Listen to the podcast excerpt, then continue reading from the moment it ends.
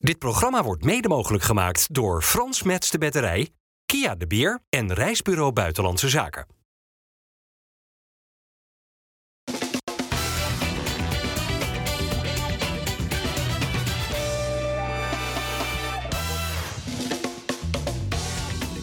Goedendag dames en heren, hartelijk welkom bij FC Rijnmond op deze vrijdag. Hier aan tafel hebben wij Mario Bilate, Dennis van Eerstel en Michiel Kramer. Michiel, heb je de afgelopen dagen, toen die transferperiode een beetje op zijn eind eh, begon te komen, niet gedacht... hé hey Feyenoord, haal mij nou maar gewoon als pinchitter? Nee. nee, dat heb ik niet gedacht. Nee? Nee? Nee. Zouden Jij ze? Feyenoord nog hebben gedacht? Nou, Nee, ja, denk ik soms. niet. Nee, Nee. nee, nee. Alleen versterking aan de bovenkant, toch? Ja. Dat Scherp is van jou. Meer, het is meer aan de onderkant, denk ik. Hoor. Misschien wel verder dan de Maar onderkant. is eh, Kramer bovenkant of eh, onderkant? Eh, Altijd bovenkant voor zeggen. Feyenoord? Ja, voor Feyenoord bovenkant. Ja, dankjewel. Ja, Dankjewel. nee, oké. Nou, lekker bij RKC. Proberen die club dan maar in de Eredivisie te houden. Dan heb je nog eh, Jan de Vol aan. Er gebeurde niet zo gek veel meer uiteindelijk, Dennis. eh, in de slotfase van die transferperiode. Behalve dan uh, Deelrosun, hè, naar eh, Mexico. Ja, ja. Hoe kijk je daarnaar? Daar, nou ja, Feyenoord vangt daar op zich nog een goed bedrag eh, voor, hè, 5 miljoen dollar. Dus omgerekend eh, richting euro's is dat, is dat ietsjes minder. Volgens mij ruim, ruim een 4 rond de 4 eh, kom je dan op uit. Nou, dat is, dat is eh, mooi. Zeker als je bedenkt wat de voorwaarden waren waarvoor Feyenoord hem heeft gehaald. Dat was transfervrij. Ja, Mooi. maar goed, dat heeft ook geloof ik goed gebeurd in die anderhalf jaar. Dus dat is dan misschien eh, terug. Hoe zal hij terugkijken op die anderhalf jaar bij Feyenoord? Javiro Deelrosun. Ik denk teleurgesteld. Ik denk dat hij eh, hartstikke goed begon. Ehm, maar ja, uiteindelijk een beetje buiten gratie geraakt. Of in ieder geval minder speelminuten gekregen. Dus ja, eh, ik denk met, eh, met wisselende gevoelens. Denk Ja, en ik. toch is dat opmerkelijk, Michiel. Want toen hij bij Hertha zat, een paar jaar geleden, haalde hij het Nederlands elftal. Gaven we met Ja, z'n maar allen hoog eh, ik vind het ook serieus. Ik heb best wel vaak eh, was ik positief op hem, omdat ik het serieus wel een goede speler vind. Alleen ja, door, ja, op een of andere manier komt het er toch niet helemaal uit. En ja, dat vind ik altijd zo moeilijk om dat aan te geven hoe dat nou komt. Maar wat, wat voor 5 miljoen dollar? Dat is omgerekend 4 miljoen, 4, zei je 4, nou, Drie Watch ging niet voor 4 miljoen, toch? Hm? Drie Watch ging niet van 4 miljoen. ik zo, nee, oké, nee. nee. Ja, dat is bijna hetzelfde natuurlijk. Maar goed. Ja, ik... Ik wil het daar heel eh, graag al over hebben. hè? ja, ja, een beetje, een beetje. Maar we kunnen nog even over, eh, over Feyenoord hebben. Zit het je dwars? Ja, Nee, nou, dan gaan we gelijk over nieuws- beginnen, want- Nieuws, nieuws voor een goede, goede, goede keuze maken, toch?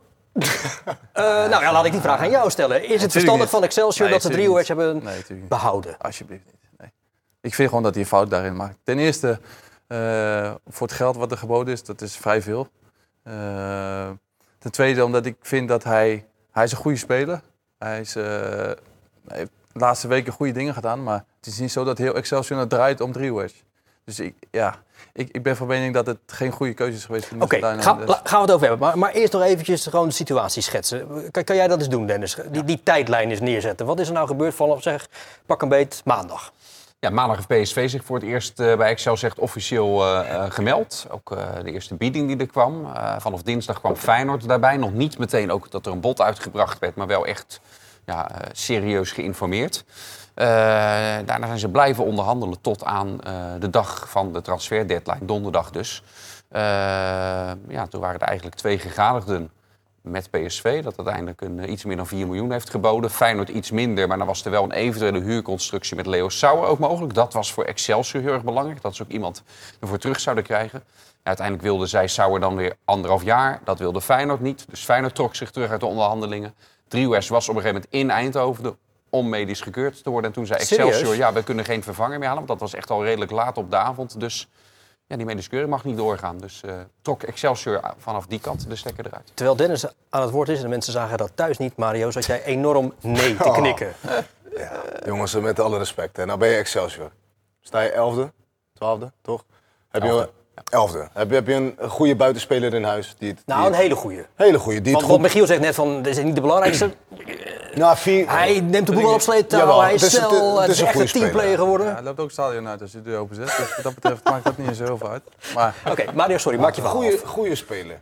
Ja, dan kan je als Excelsior zijn, dan kun je hem wegdoen voor 4 miljoen. Meer dan dat. Meer dan dat, 4,2 of zo. Recordtransfer. Ja, nou, dan ben je toch gek als je het niet doet. Je, we, net hadden we het erover, de, de Lamproe hebben ze. Nou ja, nee, maar dat is de vraag. Ze doen het niet omdat ze geen passende, adequate vervanger hebben. Ja, Maar Dat hebben de- ze dus wel, maar alleen...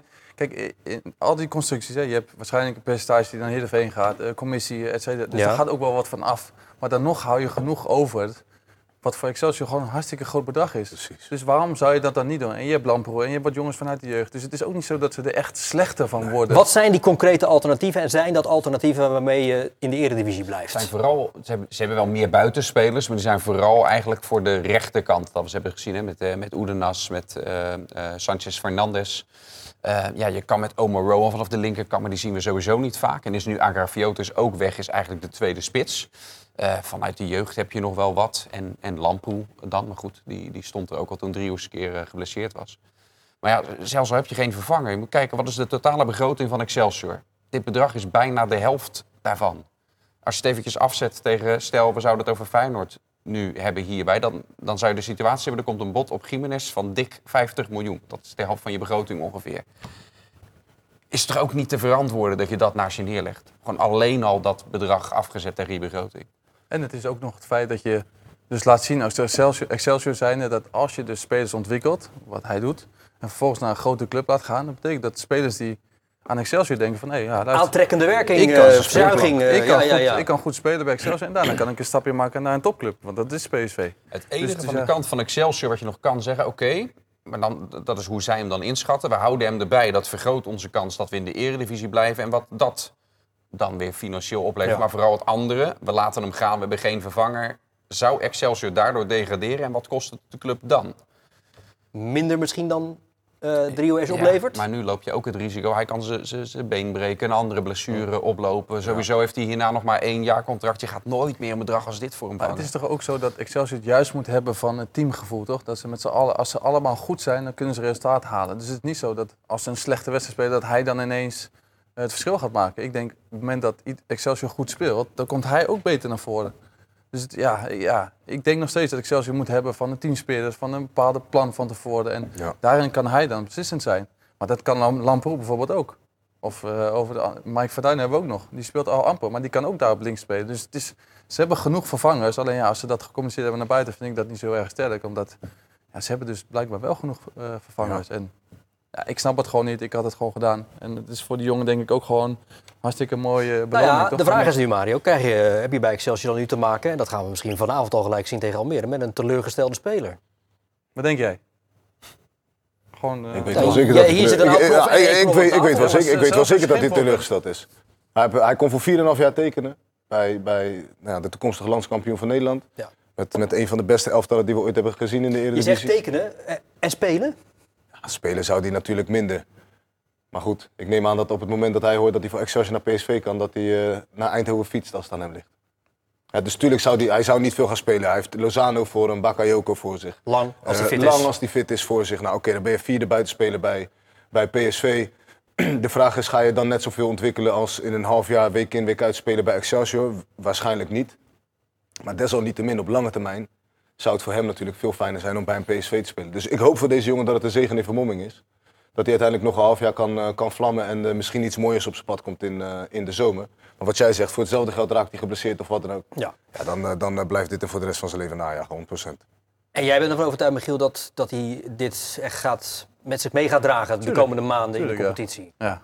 Zeker omdat het ook allemaal last minute is. Dus je krijgt in een hele korte periode zoveel prikkels, zoveel dingen dat je moet nadenken. Wat gaat er hij allemaal was dus daar, hij was op de hertgang. Ja. Ja, Ja. Dat, dat is dan ook wel lekker dan. En dan vervolgens moet je dan... zetten, Ik weet niet of hij gaat spelen vanavond, maar goed, in principe... eh, Hij zit in ieder geval bij de hij selectie. zit hier voorbij. Maar goed, ja, die jongen zal met zijn hoofd niet bij die wedstrijd tegen Almere zitten. Denk ik. Alleen vandaag, hè. Misschien daarna weer wel. Maar dat heeft wel, eh, het zal wel een Ja. tijdje nodig hebben, denk ik zomaar. Goed dat je dit onderwerp even aansneed. Ja, nee, maar het zat me helemaal niet dwars ook verder. Nou, Dus ik had dus het voor de gevoel dat het hier eh, behoorlijk dwars Ja, wel? Ja, ja, nee, Nee, het over Deelrosen die vertrokken is. Driehoers die niet dus naar Feyenoord is gekomen. Maar nu moet je het even allemaal goed praten. Ja, ik moet het weer eventjes allemaal weer in het uh, gareel zien te krijgen. Ehm nou zijn autocue oh, sorry. Eno Arno. Slot, die aangeeft ja, wat dat uiteindelijk dan toch allemaal betekent. Het mislopen van een eh, versterking bij Feyenoord. Eh, nou, ik heb net al gezegd dat wij eh, heel lang getracht hebben eh, eh, een speler aan te trekken die ons aan de bovenkant versterkt. En, ehm, en dat is om uiteenlopende redenen niet gelukt. En ehm, dan kom je op zo'n laatste dag nog wel eens in de verleiding om te denken van ja, maar ja, daar gaat er eentje weg. Moeten we dan eentje toch niet terughalen om een soort van zekerheid in te bouwen? Maar als ik dat gewoon eh, mijn persoonlijke mening even op loslaat, dan vind ik Driehuis een uitstekende speler. Maar vind ik niet dat hij ons aan de bovenkant versterkt. En ik hoop niet dat ik hem daarmee beledig. eh, want we moeten nog een keer tegen hem. Eh, ehm, maar eh, zou dat dan volgens mij, na alles wat ik al twee maanden lang roep, niet heel logisch zijn? Is dit een belediging aan het adres van 3OS? Nee, dat niet. Hij geeft gewoon aan dat hij hem niet goed genoeg vindt. En ik denk dat ze mikken op spelers die hun selectie per direct beter maakt. En dat, dat, daar ziet hij dus eh uh, niet in. Nee. dat, dat mag hij vinden, toch? Dat vind ik ook helemaal niet erg. Zo, ze mikken misschien op betere spelers. Nou, ook dat, eh, dat, eh, dat recht hebben ze. En, eh, alleen ja, dat is volgens mij bij Feyenoord ook niet zo heel veel veranderd deze periode, toch? Op deze wintertransfer. Los van... eh, Niemand erbij Nee. en alleen die Rozenberg. dus ja, wat dat betreft eh, snap ik dit helemaal hoor. Maar het, het is geen belediging voor de Ruwes, toch? Nee, waarom? Oké, maar wat, wat, want toevallig afgelopen maandag hier aan deze tafel is het ook eh ter sprake gekomen. Van zou het wat voor Feyenoord zijn? Toen wisten we natuurlijk allemaal nog niet dat dit ging gebeuren. Ehm, maar maar waar, waarin komt hij dan toch nog wat tekort voor wat jullie betreft de nationale top?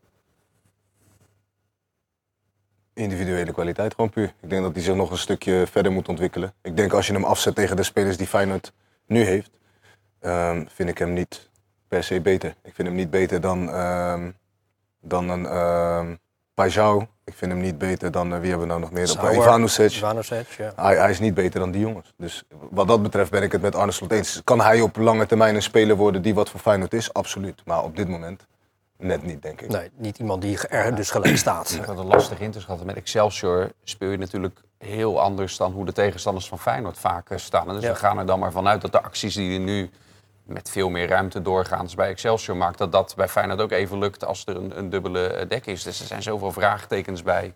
En om dan zulke bedragen als dat PSV ervoor wilde betalen, vind ik het logisch dat Feyenoord niet zo ver gaat. Hey, Maar en- moet je ook weer wennen aan de intensiteit, hè? Ja. En de manier van wel, ik hoor jou iedere week ergens het woord intensiteit gebruiken. Wat heb Nee, je dat heb dat je toevallig net gehoord, dus eh, dat, is, dat, dat gebruik jij nu even. Tegen. Maar ja, dat zegt Slot toch altijd. De spelers moeten wennen aan de intensiteit van de trainen en de manier van werken. Nou, dat, maar wat mis zegt hij daarmee Ja, jij vindt dat je dat eigenlijk bij kinderen, dan moet je al van jongs Ja, af aan moet je die term ja, ik eh, zeggen, als je dat vanaf acht jaar gaat doen, maar heel bij je kleine, dan, eh, dan hoeven ze dat eigenlijk niet meer te leren. Hè? Nee. Dus ja, als die Ivanovic zit, dan moet nog steeds eh, moet wennen aan de intensiteit van, eh, van werken bij Feyenoord. Nou, dat zeg jij nou. Eh, die, die persconferentie waar we slot net zagen, begon iets wat te laat vanwege. Slot had nog een gesprek met eh, deze Kroatische uh, Ivanovic. Ja. Maar, eh, En dat gesprek ging over. ja, sowieso wat hij nog beter moet, eh, moet doen om weer wel in, in de basis bij Feyenoord eh, Oké. te Nou, kunnen laten we de, de, de trainer zelf maar even uitleggen. Ik was net zes minuten te laat omdat ik hem dat heb uitgelegd. Maar op het moment dat ik dat nu aan jullie uitleg, denk ik niet dat ik de speler daarmee help. Dus, eh, maar ik heb het hem wel zelf uitgelegd. Dus ik kan het wel uitleggen, maar ik ga het je niet uitleggen. Wat een kort antwoord. Was hij klaar? Oké, dus eh, nou goed, je hebt, maar daar had je zes minuten voor nodig om het uit te leggen. Nee, nee, maar ik, ik, ik begon wel eerder, maar eh, op een gegeven moment zag ik het is half drie. Dus vandaar dat ik een paar minuten te laat was. Ja. Maar ik heb hem aangetoond wat er beter moet, wat er anders moet. En volgens mij heb ik daar ook al wel eens wat over gezegd. Maar ik denk niet dat het in zijn belang is dat ik elke keer ga lopen vertellen wat er beter moet. Want eh, dat, eh, dat, eh, dat gaat hem ook niet helpen. En ook daar heb ik het met hem over gehad. Vind je het prettig dat ik je elke dag vertel wat ik vind dat beter moet? Of doen we dat gewoon eens één keer in de week? En, eh, maar het mooie aan hem is, en dat vind ik echt bijzonder, dat hij er keihard mee aan de slag gaat om datgene te verbeteren wat hij moet verbeteren. En hij spreekt ook heel nadrukkelijk uit dat datgene wat wij hier van hem eisen nogal contrasterend is wat in het verleden van hem gevraagd werd. En hij gaf inderdaad ook wel aan dat, eigenlijk waar jij net naar Santiago naartoe wou, dat het en zonder bal zoveel arbeid leveren en dan ook nog energie hebben om aan de bal het verschil te maken, dat dat met waar hij vandaan komt eh, iets is waar hij hard mee aan het werk is. En wat hij ook zelf heel graag op een hoger niveau wil brengen. Heb ik toch eigenlijk weer te veel gezegd. Hè? Prima. Kun je het inschatten wat- er dan eh, snel beter moet bij Ivanovic volgens zijn trainer? Eh, nou ja, hij, hij vraagt natuurlijk vooral zonder bal heel veel van aanvallers. En eh, wat hij volgens mij probeert te doen is dat ze met de voorste drie eigenlijk de verdediging, van een viermans verdediging, zo goed mogelijk onder druk willen zetten. Nou, als dan eh Jiménez de boel gaat aflopen, dan is vaak de bedoeling dat de andere buitenspeler dan eh, ook daarin meedoet. En eh, ja, dat, dat is voor aanvallers, ja, dat weet Mario ook, het ergste wat er is. Niet leuk, Nee, nee. het is het Nee. ergste wat er is. Dus ik, ik ben altijd wel benieuwd zeg maar, hoe hij eh, al die aanvallers zeg maar, zo ver krijgt dat ze echt geloven in de manier van druk zetten. En, eh, als ik altijd redeneer... Nou, weet je wat hij dan misschien zegt, Michiel? Kijk eens even, we hebben een eh, finale gehaald van de Conference League. We zijn er een Ja, nee, nou, kampioen luister, van Nederland zeg geworden. Ja, oké, maar ja, je kunt dat zeggen. Maar het is meer denk ik de manier van voetballen en de manier van druk zetten, hoe hij het graag wil. Ja, bij aanvallers is zonder bal het ergste wat er is. En, eh, maar hij krijgt die gasten toch allemaal zover dat ze en bereid zijn om heel veel meters te maken verdedigend. En dan ook nog een verschil te maken aan de bal. Dus dat is wel iets bijzonders. Maar ja, dat hij dat nu onder de controle, heeft, ja, dat is denk ik ook wel een klein beetje logisch. Na zijn blessure ook een beetje achter de feiten aangelopen natuurlijk. Dus Maar Dennis, denk je dat ze er toch mee in de maag zitten? Dat ze tegen vinden vallen? Een speler waar ze bijna 8 miljoen voor hebben betaald? Ja, kijk, Slot zegt daar dan altijd over van... we zien dit buiten David Hansko bijna bij elke speler die we hebben gekocht... dat deze tijd eh, er is. Maar ik denk dan altijd inderdaad met de transfersom die hierbij eh, gemoeid is... Met, met hoeveel moeite Feyenoord heeft moeten doen om hem binnen te halen. Want dat, over transfersoops gesproken, dat was met Luka Ivanovic natuurlijk... dat was van de zomer ook zomer. eentje. Feyenoord heeft er echt eh, lang aan moeten trekken Ja. en onderhandelen. En ik denk dat heel stiekem toch wel de verwachting was... dat hij een stuk meer minuten... eh, en ook rendement had opgeleverd in eh, eh, de tijd dat hij er nu al is. Ja. Hey, en hetzelfde gaat ook weer nu een beetje de laatste weken voor die Luciano Rodriguez hè, uit Uruguay die ze wilden halen. Maar die, dat is niet gelukt. Nee. Hoe komt dat? Uiteindelijk ook tijdsdruk. hij zat nog volgens mij in Venezuela, zelfs met Uruguay onder 23. Eh, en dan was het weer lastig om voor hem op tijd hier te zijn... of voor een delegatie van Feyenoord om dan weer op tijd daar te zijn om het af te ronden. Ehm, dit hoeft niet een geval te zijn van van uitstel komt afstel. Eh Feyenoord heeft hem echt nog steeds op de radar. Dus volgens mij gaan die onderhandelingen verder. eh, maar dan voor een eventuele zomertransfer. maar er zit nu ook weer geen druk op dat dat per se dan in deze week verder eh, hoeft. Wordt vervolgd. Michiel, ga je hem weer dragen? Wat ga ik dragen? Ga Regenboog... eh, wat? Nee, ik weet niet. Eh, Nee? Oh, jezus. Oh. Ja, ja. ja ik, zal, ik zal wel moeten inderdaad, ja. Het is eenmaal, ja, verschrikkelijk. Hè. Ik, ik, heb er ook heb het nu al drie jaar, de, ja, je weet het natuurlijk ook. ja. Ik heb het nu al drie jaar, oh, het is zo spuuglelijk, maar het is echt niet normaal. Moet je kijken. Maar eh, ja, misschien moet je gewoon aan werkweigering gaan doen dan. Nee, dat niet. Oh. God, dit is wel heel lelijk, joh. Ja, niet normaal, hè? Ik heb ook ik heb er twee jaar geleden ingegaan. Dan waren die vakjes nog kleiner. Nou, echt, ik leek wel een clown. Doe een rode neus erop en je bent klaar. Ja. Maar dit, eh Maar dit ja. wordt je verplicht. Carnaval shirt, hè? Ja, dat is eh, eenmalig. eh, maar goed, eh, kijk eens, we lachen allemaal. Dus, Ja, je lag om niet te huilen. precies, ja. Ja. Eh, Mario, als jij nou een periode had als eh, beroepsvoetballer nog, hè, je voetbalt natuurlijk nog wel steeds op het hoogste niveau, dat het even niet wil, dat ze even niet vallen, dat de goals niet worden gemaakt. Ja. Wat ging jij dan doen? Nou, Bakkie doen. bakje doen. nee, nee ja, wat, ik, ik denk dat... Wat, Is wat, er wat aan te doen? Ja, en ik denk dat hetgeen wat je vooral niet moet doen is gaan overcompenseren. Want dan, dan ga je op het moment dat je een kans krijgt, ga je er te veel mee bezig zijn. Dus ik denk dat, eh, dat je gewoon hetzelfde moet blijven doen. Weet je, misschien wil je na de training ietsjes meer gaan afwerken of hè, wat, wat meer aan je vastigheid werken. Maar om, eh, om nu, eh, ik, weet, ik wist dat je daar naartoe zou gaan, maar om nu dan elke keer ehm er te veel nadruk op te leggen. Oké. Ik denk dat dat averechts werkt, dat denk ik. Is het lastig, denk je, ook voor, want ik heb het natuurlijk over Jiménez, hè, één goal in de laatste zeven wedstrijden nu. Is het lastig voor zo'n jongen om zich geen zorgen te maken? Nee, maar ik, eh, ik heb dit wel vaker gezegd. Kijk, als spits zijn eh, hecht je waarde aan het feit dat je doelpunten maakt. En hij, hij steekt heel veel energie in, zowel eh, verdedigend als aanvallend. Eh, alleen ja, die kansen die gaan er gewoon niet in. En dan, zeker bij een penalty, ja, dan leg je die bal neer. En voordat je hem neerlegt, ben je natuurlijk al aan het denken... Ja, is, Zal toch, is wel een kans dat ik hem... Oh ja, ik zal hem toch niet missen. Dus je bent alleen maar met jezelf in, in discussie over... Ja, ik moet die goal wel maken. Ja. Misschien is hij juist... Hij doet heel veel eh, verdedigen, wat ik zeg. Aan de bal doet hij gewoon zijn dingen. Alleen ja, die kansen gaan er gewoon er niet in. En dadelijk ga je ineens zien, dan weet ik veel, krijgt die bal tegen zijn knie en gaat erin. En dan is, dat, is dit alles weg. Weg, ja. Dat is alles weg. En dan denk je van, hé, hoe kan dat nou? Ja, dat is gewoon het leven van de spits zijn. En dat is af en toe lastig, maar ook, ja, ook dat hoort erbij toch? Ja. Het is niet zo dat hij nou eh 34 goals kan maken. Of iedere wedstrijd één goal gaat maken. Nee, nou ja, even hielden we daar wel rekening mee. Maar, ja, maar dat eh, gaat toch bijna niet. nee, dat gebeurt bijna jij hebt het nu weer over die penalty. En dan denk ik toch ook weer eventjes, was dat eigenlijk wel een strafschop? Die Feyenoord kreeg tegen Twente het afgelopen Ja. weekend. Ja, het En voor welke overtreding werd hij nou Ja, eigenlijk maar gegeven? voor welke overtreding moet je tegenwoordig wel eh, of geen penalty geven? Want tegenwoordig als je een klein duwtje geeft, krijg je ook een penalty. Of Nou, als of je als tegen er- iemand zijn zool aanschopt, krijg je ook een penalty. Jij bedoelt eh, afgelopen week einde bij jullie, kunnen, bij ja. RKC tegen Sparta, ja, met dat- Negli en Niemeyer. Ja, ja ik, ik vind Als je nou het Bas wel zo- Nijers eh, volgende week tegenkomt, wat zeg je dan tegen hem? Ja, wat denk je zelf? Nou, ik, pak hem gewoon aan. Maar het erge is dat hij... Nou, nee, maar dat vroeg ik niet. Ik vroeg wat jij tegen hem zegt dan. De Beunhaus is natuurlijk, ja. Want ik vind, ik vind zeg maar, dat, die, dat hij eh, een scheidsrechter roept. Want hij is best wel een grote meneer qua scheidsrechter, zeg maar. Dus Hij vervolgens tegen ons scheidsrechter, ja, je moet even naar het beeld toe, want ik denk dat er contact is. Geeft hij eigenlijk al aan dat het een penalty is. En zo'n jonge scheidsrechter gaat dus niet zeggen van, oeh, ik vind het te licht. Of ik ga tegen Bas Nijhuis in. Dus die geeft die penalty. Maar als hij dan op maandag op tv zegt, ja, het was eigenlijk geen penalty. Ja, dan vind ik, het, vind ik het misschien nog wel erger. Ja, want Terwijl- wat nou als jullie dadelijk aan het einde van het seizoen twee punten tekort komen? Nou, dan eh, bedanken we Bas even. Hm. Met een poffert op zijn neus. Moeten we dan maar gewoon stoppen met de VAR? Ja, weet je wat het is Nee. met de VAR? Alles, alles, ziet, alles ziet in slow motion ziet het er veel, vele malen erger uit. Dus ja, er kan contact zijn. Maar gewoon iets wat honderd keer gebeurt in het veld. Waar je normaliter niet voor zou fluiten. Maar op het moment, ja, er is misschien contact wat jij zegt. Dan ga je kijken, dan wordt het honderd keer vertraagd afgespeeld. Dan lijkt het al veel erger dan het is. En dan geef je zo'n pingel geef je gewoon een stuk makkelijker. De VAR heeft zeker zijn voordelen.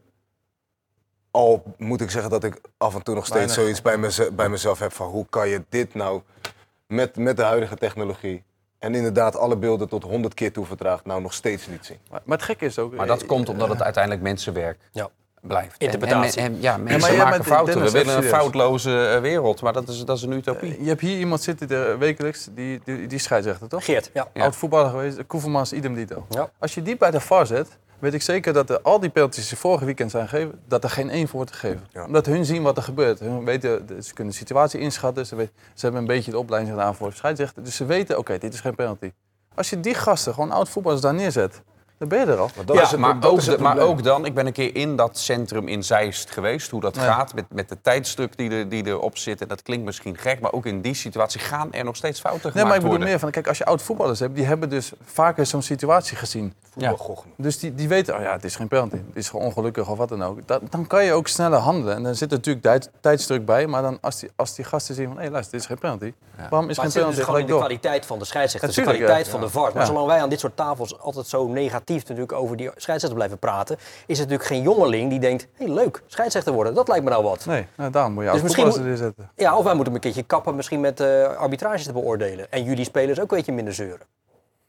Ja, ja. Nee, maar dat is ook onderdeel. Dat hoort dat, toch bij, dat ja. ben ik niet helemaal met je eens. Want uiteindelijk is het ook onderdeel van het vak. Op het moment dat jij scheidsrechter bent op het hoogste niveau, ehm, moet jij een compliment krijgen op het moment dat je het goed doet. Maar je mag net zo hard kritiek krijgen op het moment dat je het niet doet. Spelers mogen alles over zich heen krijgen. Als Michiel Kramer volgende week een, eh, een kans voor open goal mist, mag er van alles gezegd worden. Maar scheidsrechters moeten ten alle tijden beschermd worden bij, bij elke fout die ze Michiel. Kramer had trouwens gewoon een tweede gele kaart moeten krijgen tegen Sparta. Nee, zeker niet. Dat was gewoon een knuffeltje. Nou, als, dat, als jij zo met je vrouw knuffelt, dan heb ik medelijden met je Maar die vindt het fijn, hoor. Ja? Dat is wezenlijk al die kinderen vandaan. Dus, ja. Nee, dat was niet waar. Maar dat is Nee? niet erg. Nee, dat is niet waar. Maar het is wel, Mario, je hebt in heel veel andere sporten is er wel een soort van überhaupt respect Zeker. voor de autoriteit van een scheidsrechter, wat je in het voetbal niet. Klopt. Ja, Hebt. rugby bijvoorbeeld zijn allemaal Ja. kasten van kerels, maar die... eh, Nou ja, ik zou je zeggen, in de basketbal. Ja. Heb je wel eens gekeken naar hoe ze tegen scheidsrechters praten of niet? Oh, dat, niet is, dat altijd, is misschien nog wel wat erger hoor. Dus maar, ja, ik, kijk, ik vind, omdat het natuurlijk een topsport is, het hoogste niveau in Nederland. Ja. Als je vecht tegen degradatie of je vecht voor het kampioenschap. Ja, en er staat zoveel druk op en er staan zoveel mensen aan. Ja, dan ga je ook een keer emotioneel reageren. Dus ja, ik vind dat dat er ook bij hoort. Ja, ja, Ja. Waarom kan je als scheidsrechter, je moet ook incasseren, maar je mag ook een keer tegen zeggen, hou een keer je bek man. ja. Ja, dat mag ook. Dat vind ik ook niet erg. Dus dan mag je ook wat terug verwachten, vind ik. En ik denk, denk dat je die wisselwerking altijd moet houden. Alleen ja, tegen die scheidsrechter van tegenwoordig, die, die zitten gelijk... Weg, weg, weg. Wat wil je nou? Je kan toch gewoon, gewoon praten met, eh, met elkaar, Ja, of niet? Dan? ja, ook al zit ik in de emotie, ja, je kan toch gewoon zeggen, ja, nou. Ja, je bent gewoon tot reden vatbaar dan op zo'n moment? Zeker, ja. het zijn ook allemaal van die jonge, een beetje, eh, een beetje van die fragiele gastjes. maar hier, hier, hier, hier. Ja, Michiel, het ziet er ook wel gek is jammer, uit. het was niet een beeld wat je net. Nee, ik kan ook nog een keer dat- doen. Het ziet er ook wel gek uit. Dan ga je helemaal boos doen naar die scheids in zo'n- clownspak. eh, wat je ja, dat is voor die scheidsrechter ook. eh, Nee, dat is verwarrend, ik snap het wel. Maar mixed, goed, ja, ik vind wel dat ze, ze mogen wel een klein beetje persoonlijkheid tonen. Weet je. KVB heeft ook eh, erkend vandaag hè, dat eh, eh, natuurlijk PSV een strafschop had moeten krijgen vorige week in de Kuip in de beker. Ja. Ja. maar dat, En dat de VAR eh, ja, een bepaald beeld ook niet gebruikt heeft. Dat is natuurlijk wel gek. dat is in drie seconden Ja. eh, dat het ook klaar was. Ja, maar goed, dat werd toen al door iedereen volgens mij erkend Ja. dat het een fout was. ja. Goed jongens, eh, jij speelde dus tegen Sparta vorige week. Gelijkspel. Wat moet er bij Sparta beter?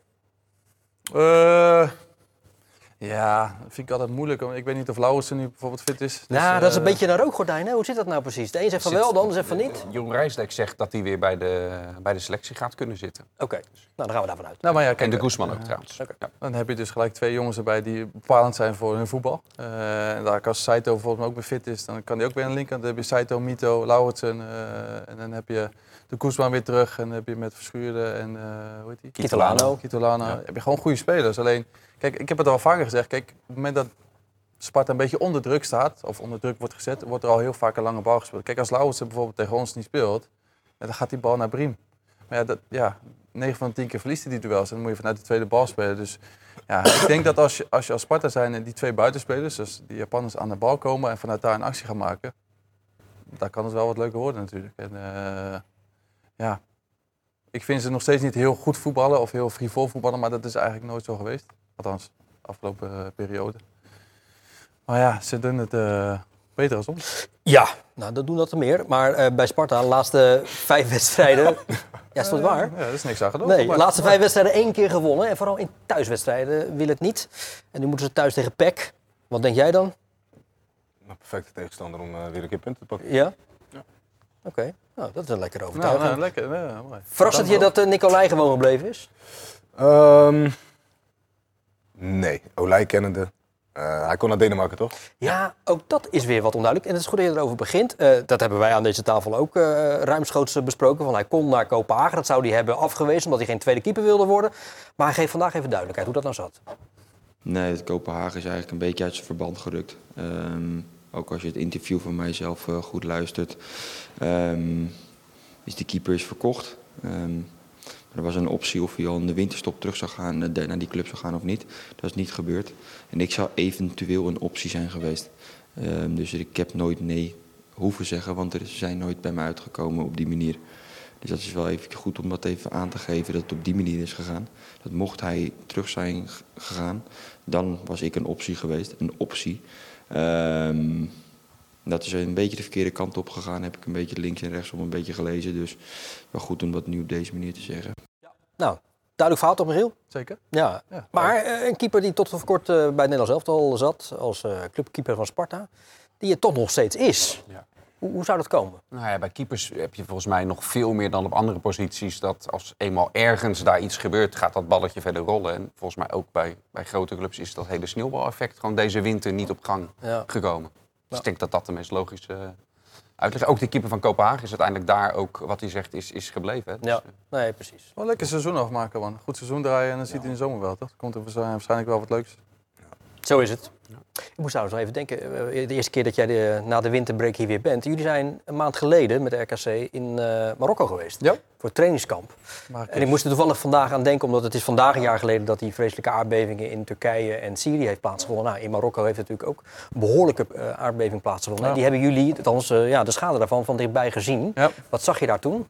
Nou ja, eh, het is best wel schokkend in die zin dat iedereen zijn huis kwijt is. Zeker eh, als je in de bergen gaat en hoger je kwam, hoe erger het werd.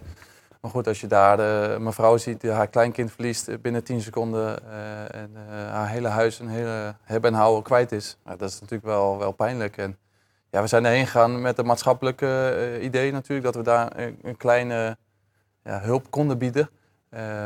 In wat? In, in, in, ja, in voedselpakketten, in, eh, in winterjassen. In, eh, want ze leven eigenlijk nu in tenten. Zeker in de winterperiode, omdat het huis nog steeds niet is opgebouwd. Dus ja, het is, eh, het is heel pijnlijk om te zien. Maar zeg maar het kleine beetje wat we konden doen, dat, dat wilden we heel graag doen. En daar staat eigenlijk RKC voor. En in die, in die zin was het heel erg bijzonder om te doen. Ja.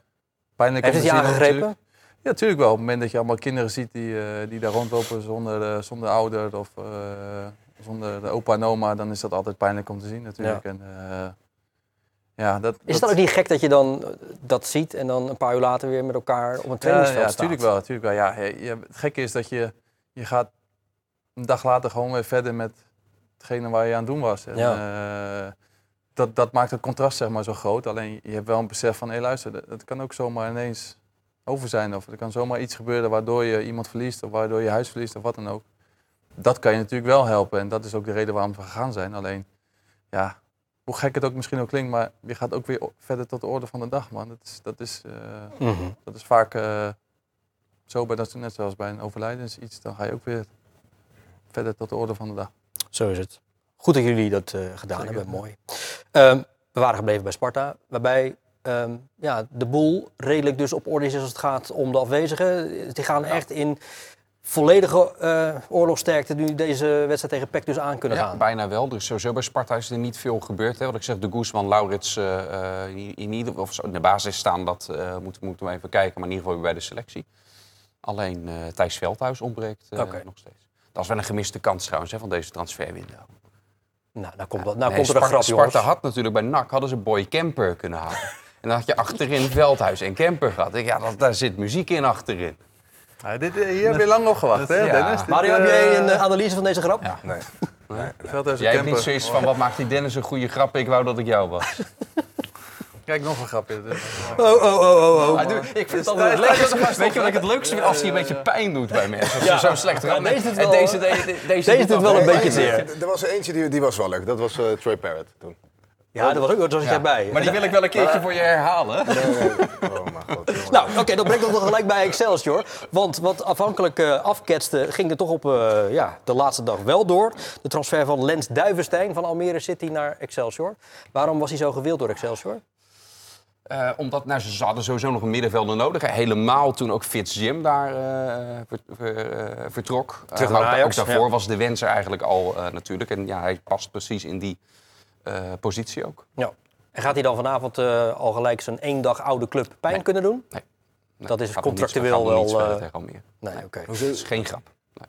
Wat wou je zeggen? Je zegt op, op dezelfde positie als Fitzjim. Nee, nee, nee. Ze Oh. wilden op het middenveld sowieso nog iemand erbij. Maar toen ook die eh, vertrok, werd het op het middenveld nog schaars. Ah, Hey, en waarom zou Niklas Agrafiotis voor een avontuur bij eh WN Wiesbaden uit de, de tweede Bundesliga zijn gegaan? Ja, je zei het heel zachtjes, maar zeg het maar gewoon hard. Voor het hoor. geld. Voor het geld? Tuurlijk. Tuurlijk, hij gaat minder spelen. Troy Parrott is op dit moment de betere spits. Hij heeft denk ik gewoon eieren voor zijn geld gekozen. Hij denkt, eh, dit is een kans die niet zomaar meer eh, voorbij gaat komen.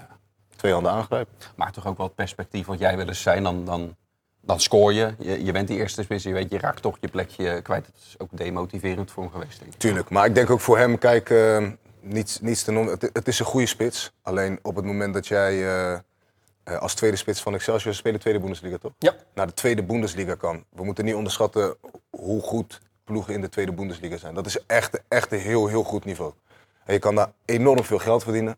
Heb ik uit zeer betrouwbare bronnen vernomen. Ja, doe even uh, mal en paard te noemen, Mario. Waar moet ik dan aan denken? Wat, wat gaat Agrafiotis bij WN Wiesbaden verdienen? Nou, Zo wel een paar ton per jaar zitten, denk ik, toch? Michiel? Zoveel, ja? Ja, Ja? tuurlijk, man. Tweede Bundesliga, of, of nou, als die als tweede spits, nou, die zal wel... eh, ja, ik denk wel, Ja, iets, ik denk wel rond de, rond de 2 ton, tussen de 2 2,5 ton, zeker. Dat is- geld. Dat is hoop geld. Ja. geld, ja. Bij Niet Excelsior het RKC, niet denk ik. En bij Excelsior ook, ook niet. Ja, jij, jij ook niet, Nee, bij jou hebben ze het salarisplafond omhoog gegooid. Dat is eh, wel waar, ja. ja ik. Toen ik wegging. Omdat hij zo eh, lang is lag natuurlijk, een stuk lager, ja. Ja, ja, mooi. Nee. Mooi, hè? Maar wie is dan nu de tweede, tweede spits bij Excelsior, Dennis? Eh, Richie Omoroa zal dan eh, voor die positie daarvoor gebruikt worden. Oké. Richie Omoroa. Oh, dat ken ik niet eens. Mike, je hebt ook van eh, Mike Fortuyn ook, toch? Is dat, is dat eh, ja, maar die, die, eh, nee? Nieuws is niet, blij komt met zijn broers? komt niet echt eh, het stuk eh, voor. oh, Oké. Hij maakte zijn rentree in eh, de wedstrijd tegen Groningen laatst, hè, in de beker. Na lange tijd weer eens. Ja. Ja, ja, Maar waarom is dat geen optie? Ik bedoel, dat zou toch in potentie... Nee, hij juist, heeft natuurlijk al 100 jaar geen goal meer gemaakt, er maar... ook bijna als die, als die fit Maar Mike heeft echt wel kwaliteit hoor. Nou ja, eh, er wordt er gezegd, ja, hij scoort al drie jaar niet. Of Nee. is het? Ja, ja. een misschien, feit. Misschien moet ik je tien wedstrijd laten staan, dan kan hij het laten zien, toch? En niet eh tien minuten invallen. Ja, wat, wat heb je in tien minuten dan? Duidelijk. Ehm André Fijn is ook weg, hè? Die gaat ook naar Duitsland. Derde Bundesliga bij Werl. Ja, dat was uiteindelijk niet echt een overgang naar Excelsior die eh, men zich lang zal heugen. Ook ziek geweest natuurlijk. Nee, klopt. Ja. Sintelbaantje eromheen, hè? Om het veld in Duitsland. Nou, lekker man. God, samen. Daar wil je toch niet heen, maat. Ja, maar hij komt daar vandaan. Ja, en dan nog. Doe eens normaal, alsjeblieft. Hé. heb- heb... denken. Ik heb het idee dat de moraal uit deze uitzending nu een beetje begint te druipen. Omdat ik het over allemaal clubs heb in Duitsland die jullie al hebben gehoord. Christus, man. Ja. We gaan het gewoon lekker afronden. Of eh, hebben jullie nog wat op je weg zo? Moet je naar een ander programma? Dat wel, ja. Ah, maar dat is een ja, heel ander verhaal. Hebben hier gewoon een tijdslot. Mario, succes met de Ah, ik Kozakken Boys. ja. Een klokje hier zo. Dankjewel. Dennis van Eersel, bedankt. En eh, succes natuurlijk het weekend met het verslag doen van eh, de Rotterdamse wedstrijden.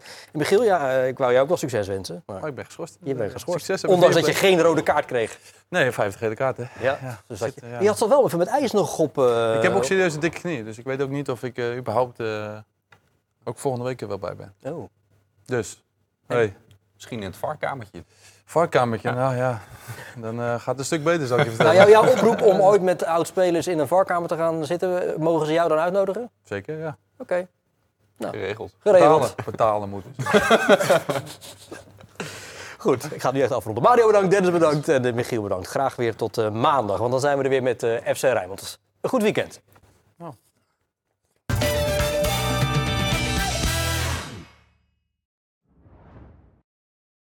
Dit programma werd mede mogelijk gemaakt door Frans Mets de Bedderij, Kia de Beer en Reisbureau Buitenlandse Zaken.